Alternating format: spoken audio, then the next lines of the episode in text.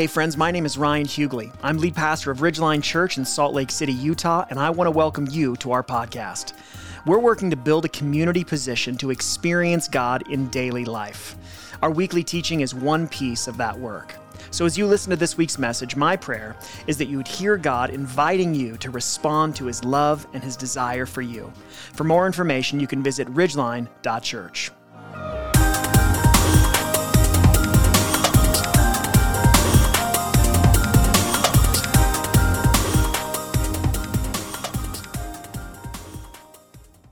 Well, for those of you that know me well, you've probably heard me talk about my affection for uh, Eugene Peterson. Uh, he's my probably my the pastor that I look up to the most. I've got this new rule where I try to only look up to dead pastors because the living ones tend to be too disappointing, right? So just had too many pastors that are alive that I looked up to that crashed and burned. So I'm really fixated on just dead pastors at this point. Uh, Sadly, uh, Eugene did pass away a number of years ago, but over the last couple years in particular, I've just been so captivated by his pastoral imagination and the deep love that he had, not to try to be famous, like is sadly so common, even in ministry in our culture, but just genuinely wanted to pastor a body of people. And so I was listening to an interview with him uh, just a couple of months ago. He was at some leadership event and asked something about pastoring, and he said this sentence that I just have not been able to get out of my head. He said, It's the job of the pastor to pay attention to what's happening here. And that sounds so simple, but I found that to be very profound, and I haven't been able to stop thinking about that for the past few months. Because if you think about it, uh, a pastor is a person who God entrusts with the spiritual care of a group of people. And in order to provide that care means paying attention to what is happening in a community. And so as a pastor, you have to pay attention to what is God doing in our midst. We pay attention to how are we as the community that make up a church, how are we responding to what it is that God's doing in our midst? And then, and then maybe how is God inviting us to respond to what he's doing in our midst? But regardless, pastoral ministry demands paying attention to what it is that's happening here. And I'll be honest with you, the last couple of years has made that pretty challenging, as you can imagine, just as it's made it challenging for you to do whatever it is your vocation is as well. But if you don't know, you know, Ridgeline was only 18 months old when COVID hit. And leading through COVID, an 18 month old church was like trying to help a toddler through a minefield, is kind of how it felt. We were kind of wobbly. Every day I was just like, all right, Ryan, please don't step on anything that's just going to blow this whole thing up. And so it was just, it was very, very challenging to lead through. and what there wasn't was really very much space for dreaming. There wasn't really space or opportunity or capacity to seek God for some sort of inspiring vision for where He was leading us. There was really only the space for a singular objective and that objective was survival. I have had one goal through the last two years, and that's that we together as a community would come out intact on the other side of this. And by God's grace, we have. So many, especially new churches, had to close their doors through COVID, and yet here we all sit two years later together still. And that is a tremendous gift from God. In fact, I would even argue that the church that has come out of COVID is so much more healthy, more humble, more compassionate, more loving, more strong, more united than the church that went into it. But the reality is, we are beautifully different than what we were. And if you were here with us before COVID, then you can attest to that. And if this is your first time here with us this morning, just take my word for it. There's been an immense amount of change in our community over the last couple of years, just like my guess is there's been an immense amount of change in your heart, in your life, in your family, in your job over these last couple of years. And so I was thinking about that this week, and I, was, I, was, I started to think about the hero's journey. If you're not familiar with the hero's journey, it is this very common, very popular narrative structure that has been used to tell our best stories all throughout history. And the hero's journey goes something like this You have a hero or a main character or a group of main characters who set out on an adventure. And then on their adventure, they are met with some sort of severe crisis, some difficulty, some trial that tests everything about who they are. And then they emerge from that trial transformed. And so it's not hard, like, there's an endless number of examples of this. So think about Luke Skywalker in Star Wars, think about Harry Potter, think about Frodo in Lord of the Rings. All of those stories follow the hero's journey. And I was thinking about that this week, and, it struck me how our story as a church has really followed that exact same structure. Because we set out on an adventure, nine of us and our kids, to start a new church here in a city with the least percentage of Bible believing Christians of any city in the United States. And what we were met with after a few months of favor and momentum, we were met with a pandemic. Not my fave, to be honest. We were met with uh, a couple of years of probably the most contentious political social climate, at least in recent history. And we were met with a really long season of forced isolation.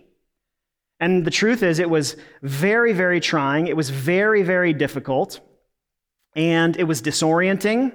But we have emerged from those two years transformed. We have emerged as a community that is committed to being a safe place for hurting people to find healing relationship with Jesus. We have emerged as a church that is deeply committed to spiritual formation, deeply committed to contemplative practice, deeply committed to the pursuit of emotional healing and emotional health as essential to our spiritual healing and health. That has been our journey. And the truth is, that's really the journey that an almost endless number of people in Scripture went through as well. And so this morning, before I spend much time looking ahead at our next chapter together and where it is that, that God is leading us in this next season, I want to look at a man in Scripture that went on his own hero's journey of sorts. And don't get thrown off by that word hero. Like, if you read the Bible honestly, you need to know the, the Bible has one hero, right? because nobody else in it looks awesome. And so, even if you grew up like in children's ministry with flannel graph, anybody remember that? The flannel graph? That was like, that was cutting edge. I remember every time I was like, I can't wait to see it. We had, my mom was a children's minister, so we had it at home, so I felt like we were fancy. but the way that we tend to tell stories when kids are young sort of elevates characters of Scripture and makes them heroes, when the truth is, everyone in Scripture except for Jesus is terribly flawed just like you and me. But we do see this narrative structure that we call the hero's journey all throughout Scripture. And so I want to look at one example of that together this morning. And it's an example in the Old Testament in a man's life. Uh, the man's name was Jacob.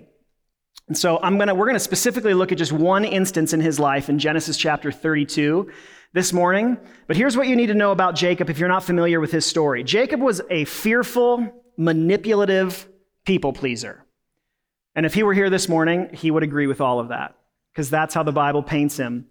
And uh, he had an older twin brother named Esau.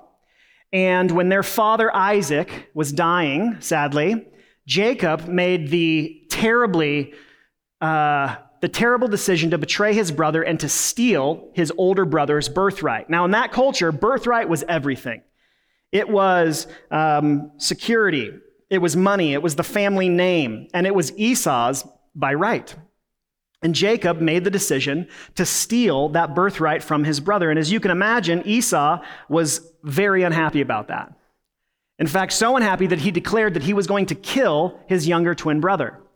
So Jacob catches word that that's his brother's uh, position toward him at that point. And so he runs away to his uncle Laban's and he spends about another 21 years manipulating and cheating his way through life.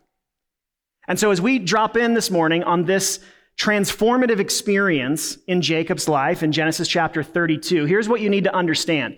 We are at the end of these 21 years in Jacob's life where he has been with his uncle Laban, and he is on his way back to finally face his brother Esau.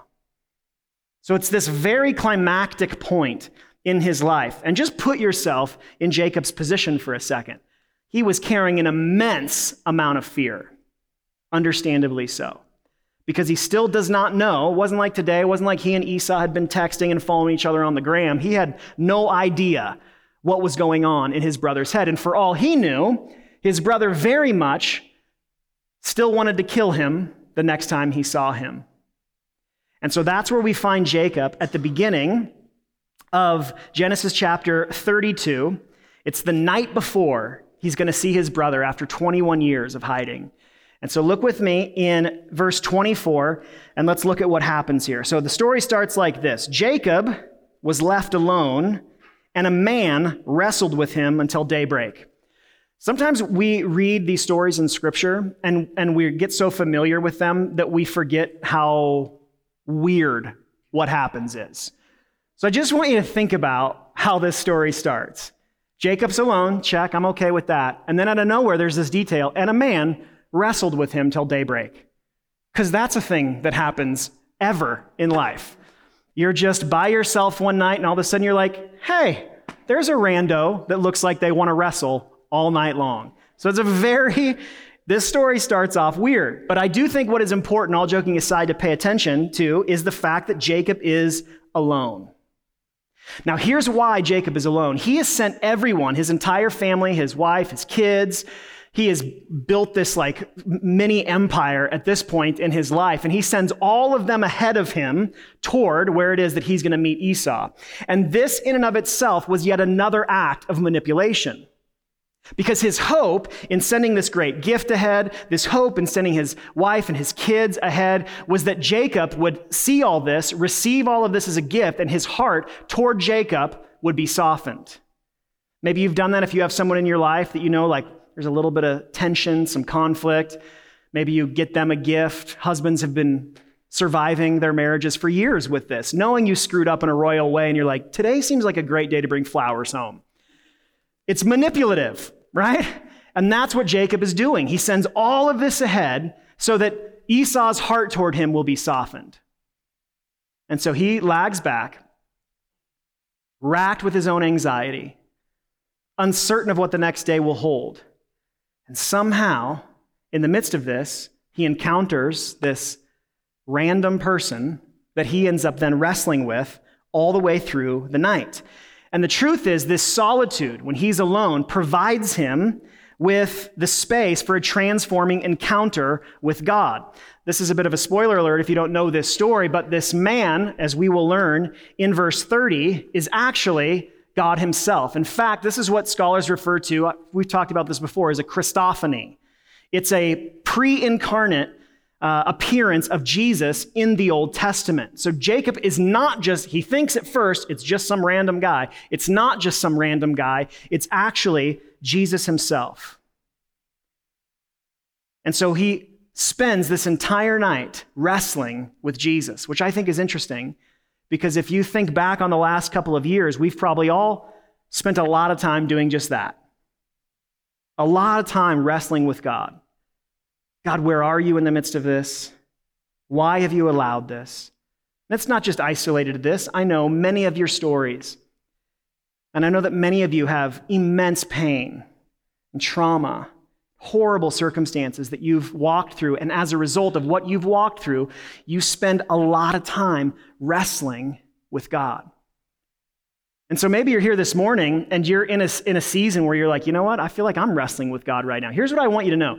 You know that's okay? You know that, that wrestling with God is actually what it feels like to genuinely relate with Him much of the time.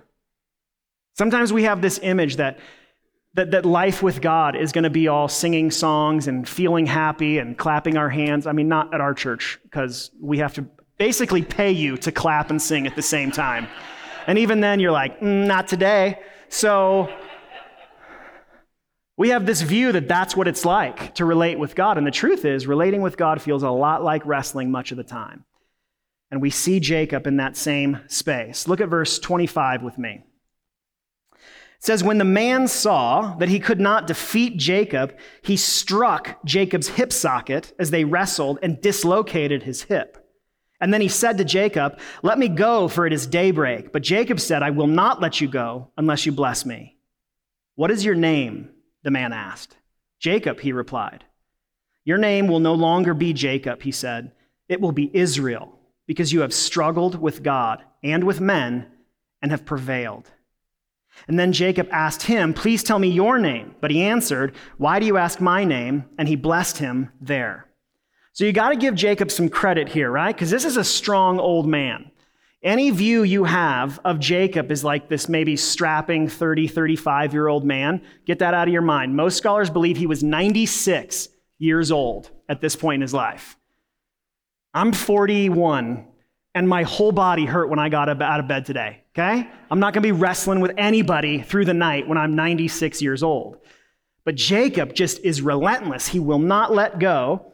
And, and even as Jesus himself realizes, well, this is not gonna, this is not gonna end anytime soon. Think about this detail. He strikes Jacob in his hip socket so hard that it puts it out of socket. You know how hard you have to get hit in the hip for your hip to come out of socket, even at 96. Like that's quite a blow that Jacob endures. And even still, he won't let go because somewhere in this interaction, he realizes again, this is not just a guy, I'm wrestling with God.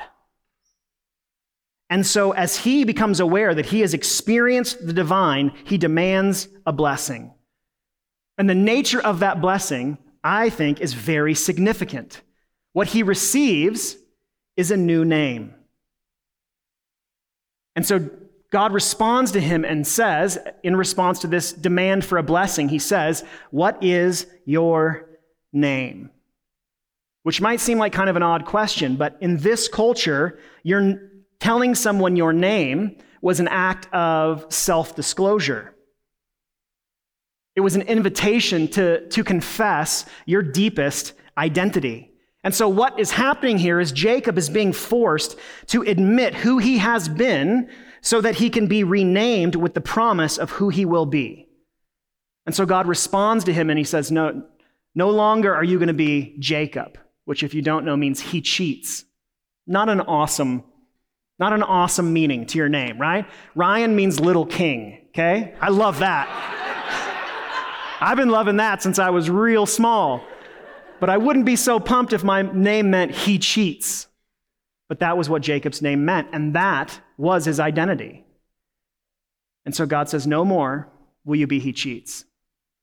From this day forward, you are going to be Israel because you have struggled with God and you have struggled with man and you have prevailed. Look at verse 30. Jacob then named the place Peniel, for I have seen God face to face, he said, yet my life has been spared. The sun shone on him as he passed by Penuel, limping because of his hip. That is why still today the Israelites don't eat the thigh muscle that is at the hip socket, because he struck Jacob's hip socket at the thigh muscle. Now, here's what we know about Jacob, or Israel at this point, as we continue to read his story. Through this encounter, he is not perfected, but he is transformed. And it's not just this physical limp that he lives with going forward, but if you were to continue to read his story into the next chapter, Genesis 33, he does wake up and he does go to face his brother Esau. And there's this amazing little detail in Genesis 33 5 where it says, He himself went on ahead. Now, that might just seem like this kind of small narrative detail to you, but the truth is, this is the very first time in Jacob's life when he's not hiding. It's the first time when he's not lagging behind someone else trying to protect himself. He's not trying to manipulate anymore. These five little words say a lot. He went on himself. It is this incredible picture of how this one encounter with God transformed him. And I would argue that his limp also reminds us that sometimes our scars are a memorial to an encounter with God. So many Christians spend so much time trying to hide the scars in their lives. When the truth is, those scars that we have are these incredible trophies of God's goodness to us, just like this one was in Israel's life. And so here's really, as we, as we look at this story, there's so many different things that we could draw from it. And there's really one thing that I want to point your attention to as our big idea this morning. And the truth is, this isn't just isolated to Jacob's experience here. We see this big idea hold true from start to finish in Scripture. And the big idea is this when someone, when who someone has been, is incongruent with who God is inviting them to become, he gives them a new name. When who someone has been is incongruent with who, who God is inviting them to become, he gives them a new name. Now, here's the thing I, I have spent the last couple of months trying really hard to pay attention to what's happening here, to what has happened the last couple of years as the dust has kind of settled, to really be able to look at all right, what's been the effect of this? Where are we? How have we emerged from these last couple of years? And it's been in the midst of that that I believe that God is inviting us into a new chapter together. A new chapter in which we get to turn the page and shake the dust from the last two years. Amen? Anybody else just like tired of being marked by what has been the last two years? And that's not to say that we don't carry scars from the last couple of years into the future. We do but we carry them as trophies to God's goodness. He's been faithful to us, He's been with us, He hasn't left us. And so, this new chapter is an opportunity to both shake the dust, to turn the page on the last chapter, but also to fully embrace this new identity that God has been writing for us over the last couple of years. And so, after a bunch of prayer and a bunch of counsel and conversation, I believe that God is inviting us to step into this next chapter with a fresh and focused identity. And so, to that end, we're going to spend the summer months, June, July, and August, or um, sorry, July, August, and September, preparing to relaunch our community on Ridgeline's fourth birthday, which is going to be Sunday, September 25th, if you don't know. And we're going to relaunch with the new identity a formation church. And I want you to understand why. Many of you don't know this, but the name Ridgeline actually originated in February of 2017. I was pastoring a church in North Carolina. We were associated with a network that had imploded and had toxic leadership at the top. And so we had been having conversations as leaders about how to distance ourselves from that because we no longer wanted that association. And the church I was pastoring was in North Carolina at the foothills to the Blue Ridge Mountains. And so when you looked up literally from our church, you saw the ridge line of the Blue Ridge Mountains. So I texted my friend Matt Bourne, who's a part of our church, about this idea. He designed the brand for us. And I was carrying that for a couple of weeks. Well, within that same period of time, it became very evident that it was toxic for my own soul, for my family, and for many of my staff to stay in that position. And so we decided we were going to plant again. So thankfully, when we came and visited here, I was like, whew, still mountains. So it's still going to work. So it really hemmed us in. I'm, I'm not going to lie to you. Now, the weakness of it is simply that it doesn't tell anyone anything about who we are. It doesn't really tell anyone anything about what we believe God wants to do in and through our community. And if you were to ask me, I'm glad you asked, I appreciate that. What, what is the sum of everything that God is always doing in our lives?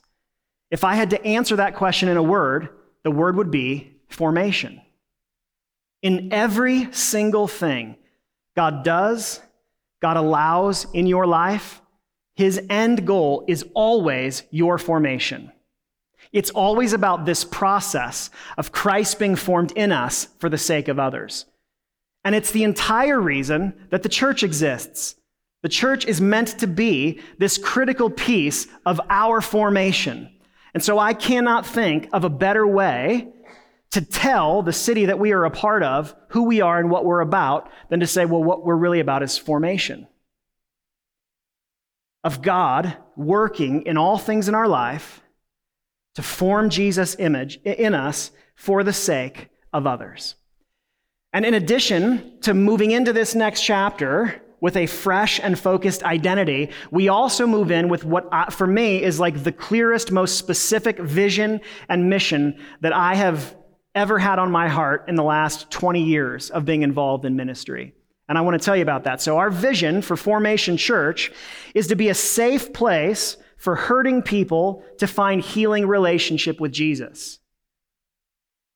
To be a safe place for hurting people to find healing relationship with Jesus. And you might be here, if you've been here for a while, you're like, well, that sounds kind of a lot like what we are. It is exactly what we are, which is the good news in this. So if you hear like new name and you think, oh my gosh, everything's changing, everything's not changing, we're naming what God has done in our midst. We're naming the church that we have emerged as from these last couple of years. And so this is who we have become. And so rather than fumble around with some language, this gives us all the same shared language to be able to define and to describe what it is that we are after as a church family. We want to be a place for hurting people to find healing relationship with Jesus. Now, here's the thing we're all hurting. Our awareness around it might vary, but the truth is, all of us are hurting people. We all have wounds in our life. We all bear the marks and the effects of sin on us. We live in a sinful, fallen, broken world. I don't believe that there is a person on the planet that would deny that. And the world has left us marked. The truth is, our own sin has left its mark on our lives. The sin of other people against us has left a mark and has left wounds in our lives. So we're all hurting people. Now, here's the thing about formation. We've talked about this, but I want to remind you formation isn't really about becoming what we're not. That's not really what God's doing in our lives. Biblically, if we really seek to understand what it is that God is doing in our formation, He's not trying to make us something that we're not. In our formation, it is the process of God restoring who we are. We are image bearers of God. You are a son or a daughter of God. That is written on your soul. That is how God made you. That is who you are. And there is an immense amount of stuff that is all around that that clouds who God has really made you to be. And our formation is about the Spirit of God stripping all of that away so our true identity can shine forth as sons and daughters of God. And that healing happens in relationship with Jesus. And so our vision is to be a safe place for hurting people like you and me to find that healing relationship with Jesus. And so the question is then, well, how do you, how do you go after that? Well, that's what mission is about. And so here's our, our mission for Formation Church it's to help people position their lives for formational relationship with Jesus through four things. And you're going to recognize all of these as already present in our church right now weekly worship, contemplative practices, formation groups, the pursuit of healing, of emotional healing. So we believe that those four things position us to experience God's formational work in our lives. So we gather together every single week in God's presence together, and each week we leave just a little bit different. Very, very few and far between are those days where you sit through a worship service and you leave radically transformed, right? That doesn't happen that often. But I do believe deeply that we never leave an encounter with God unchanged. So every time we gather together like this, we leave just a little bit different. And then in the in between, we're committed to contemplative practices. And if that's an unfamiliar word to you, a contemplative practice is really just any spiritual practice that helps us slow down to be with Jesus.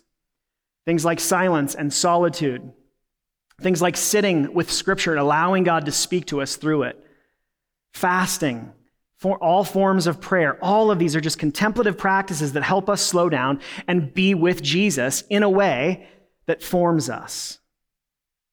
And then we also seek to pursue this together in formation groups, which is what we're going to rename what we currently call squads. And we're going to rename them so that it's in line with our name, but also because formation is what we're after in squads. It's to live in the open with other people in a way that forms the image of Christ in us. And then lastly, we're deeply committed at Ridgeline to the pursuit of emotional healing. And the reason for that is you and I are created in the image of an emotional God. When you read the scriptures, what you see is God experiencing and feeling the full range of emotions. And we are created in his image, which means we are emotional beings.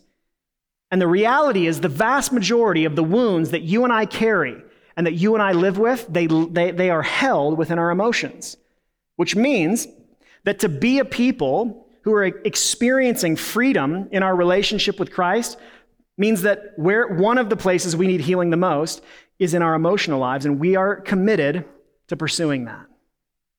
And so here's, here's really the purpose behind this, this whole thing.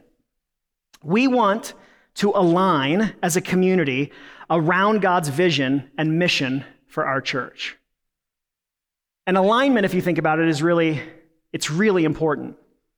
We had a day, I think I might have told you some aspect of this, but one of the big uh, winter storms we got this year, I was driving my kids to school, and we were like not even two minutes outside of our neighborhood. And I was coming up to a stop sign, and the snow was so heavy and the ice was so much so that I was only going like 10 miles an hour. But as soon as I put on my brakes, I didn't stop at all. And there was another car at the stop sign. And so I veered off to the right, and we smacked into the curb. We had that moment where we were all like, Are, are we, all, are we all okay? No, none of the kids fell out. I had all three of them. We were totally fine. And I was like, All right, I think we're okay. And so I started to drive, and I know, like, I just felt like, man, we are slipping all over the road. But I just chalked it up to, like, God, it is so icy out today.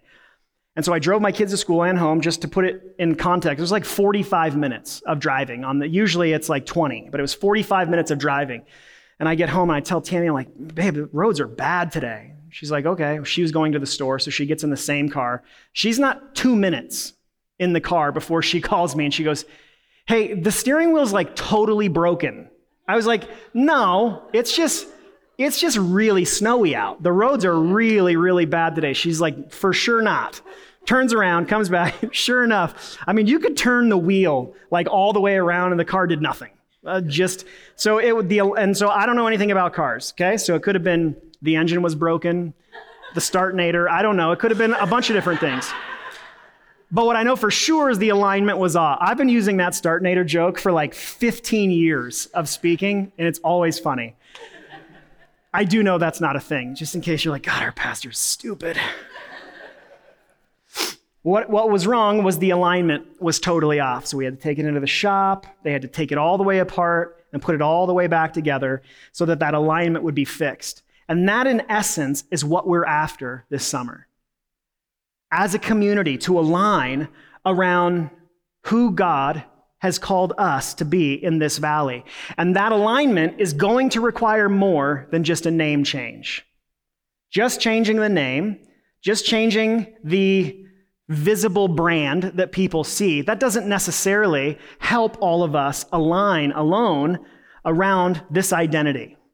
And so here's how we're going to pursue alignment. In July, August, and September, we're going to take a bold step toward alignment. And that bold step is going to be this we are going to intentionally step back from Sunday morning worship services over the course of those three months.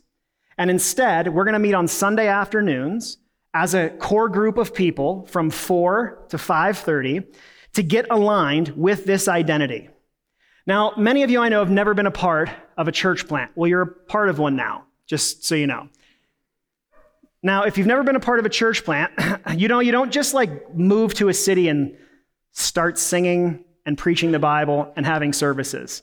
That'd be great if it was that easy, but that's not what you do. Instead, what you do is you meet as a core group of people, people who are like, I believe in what God wants to do in this place for these people. And so you meet as a core group for a series of months to align your hearts together around your particular identity, the, the vision, and the mission that God has for you. And Ridgeline started with just nine adults and nine kids. And think about, for those of you that have been here, think about all that God has done over these past four or five years together. It's been amazing.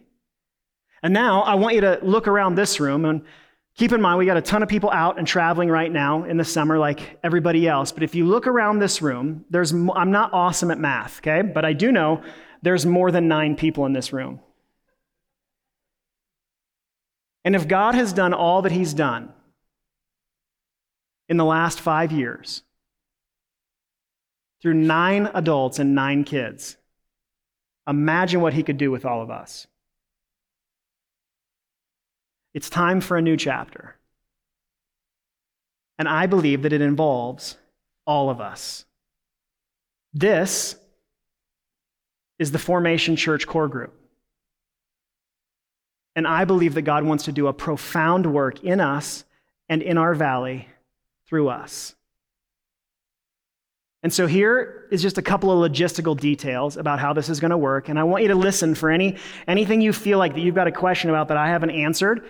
Text those questions in, and we've tried to leave some time so that I can answer as many as we have come in. And I will meet with every single person who wants to meet over the next few weeks and answer every question that you have in your head, okay? So here's a couple of logistical details. Uh, later on today, Pat, did you already launch it? All right, so he's Johnny on the spot. Uh, if you open your Church Center app, don't do it right now because I don't want to lose your attention for the next 10 minutes, okay? But later, after, in just a few minutes, if you launch the Church Center app, you're going to see that there's a button right there that is going to outline uh, our plan and our schedule for these three months as we continue to develop this formation church core group. So you're going to see every topic we're going to cover, how that's going to go. You'll see um, a heading over the topics that we are going to have conversation about uh, week to week through this time. Uh, and then there's also, uh, I have a pastor friend here in Sandy that I met with this week. Uh, they have a new building that's just about a mile and a half from here. And they're confirming everything with their leadership team, but he has said that he thinks that, that we are going to be able to meet there on Sunday afternoons which means they already have space set up for kids. We're going to provide childcare for this so that everyone can just come and hang out, get connected, and meet one another for those of you that don't have existing relationship here yet, and that we can spend a little bit of time every Sunday for a few months just trying to really sit in and to soak in this new identity and vision and mission and so that's going to take place on Sundays. And then the plan again is to relaunch Sunday services on Ridgeline's fourth birthday, which I think is awesome because it, it allows us to honor what God has done in this first chapter of our time together. And so that's going to be Sunday, September 25th. And so for the next two weeks, next two weeks, I've got two more weeks in our Garden State series on core longings that we've been working our way through. So the next two weeks, we'll finish that. The last Sunday of this month, uh, we are going to have a Ridgeline celebration service. So we're going to sing together and pray together, give you an opportunity to share with the whole church how God has used this first chapter in your life. What's been a gift to you? I could sit up here for hours and talk about how these last few years have been a gift to me. And I know that each of us has our own story. And so we want to create time and space to be able to celebrate everything that God's done in this first chapter as we look with anticipation to the next.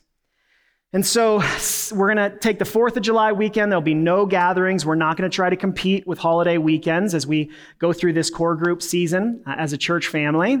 But Sunday, July 10th, is going to be the very first day we're going to begin gathering that afternoon to align around our identity as Formation Church. Now, here's, here's what I want to say just as I close before we do some Q&A. I want to ask each of you, and I mean each of you, this is your first Sunday, if you've been here for the entirety of our time together, I want to invite each of you to come with me on this. And I want you to know that I'm very aware that any amount of change is often very hard for us. And so, you man, you might be here, and this is your very first Sunday, or maybe you're newer to Ridgeline, and you're like, I was just finding a new church sucks. I was just starting to kind of settle in to this whole thing. Well, number one, we are the things that you love about Ridgeline are all going to continue, except the name. If you really love the name, that part is going to change, just so you know. but I really do understand that, and I still want to invite you on this journey. And maybe you've been here for a long time and you're like, well, Pastor Tyler gave me all these Ridgeline t shirts. Here's what I'd say, okay? I will see you a t shirt and I will raise you a tattoo.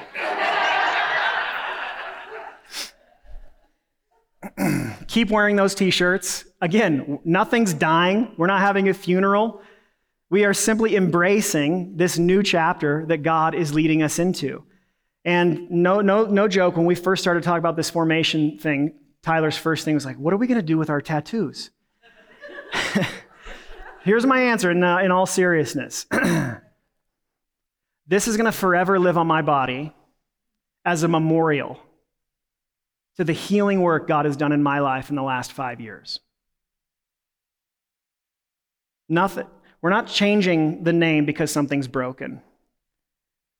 We're changing the identity because we can believe, we just simply believe we can better be who God called us to be in this new identity. So you keep wearing your t shirts, is what I'm saying. And don't worry, we're going to have, I'm sure, I mean, Pastor Tyler is our executive pastor. You know we're going to have formation t shirts, okay? There'll be plenty, and stickers. Probably not the water bottles. We spent so much money on these very nice water bottles, and we still have some that you're all welcome to have. so, in all seriousness, I want to invite you to come with me on this journey. Because what I will promise you, and I feel so confident in the character and nature of God that I feel very confident promising this to you. I promise you that deeper healing awaits us in this new chapter. And so, regardless of how long you've been here, man, I, I, to, to be honest, if it's your first week, I think that's kind of awesome. You get to be here from the very, very beginning. And if you've never been a part of planting a church, I got to tell you, it's not easy. But we have an ama- the most amazing group of people that I've ever had to be partnered with. And I promise you, God's going to do a profound work in our midst. And so I want to invite you to come along.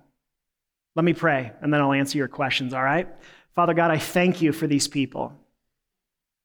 I thank you for who you are. I thank you for what you've done. I thank you for what you have yet to do. Lord, I thank you for the community, for the church that has emerged from these first couple, these last couple of years. Lord, you know how hard it's been. You know every wound that each of us carry as a result of it, the scars that some of which we might live with for the rest of our lives. But we wear them as trophies to your goodness, to your kindness, to your grace, to your mercy to your unwillingness to ever leave us or forsake us. And so, Lord, I thank you for what you have done, and I thank you for what you will do. I thank you for the deep forming work that awaits us in this next chapter. Lord, I pray that you would align our hearts, that you would align our minds, that you would align our lives around this identity, around this vision, and around this mission. And I pray, God, that you would move each and every one of our hearts to say yes to this invitation. God, we entrust ourselves to you. Lord, I believe that our each of us, that our families, that our we as individuals, we need Formation Church. I believe that our valley needs Formation Church. And so, Lord, I pray that you would lead us in to this next chapter. And we trust you to do so because you've been very faithful to us in the last. Thank you for being good. Thank you for being kind.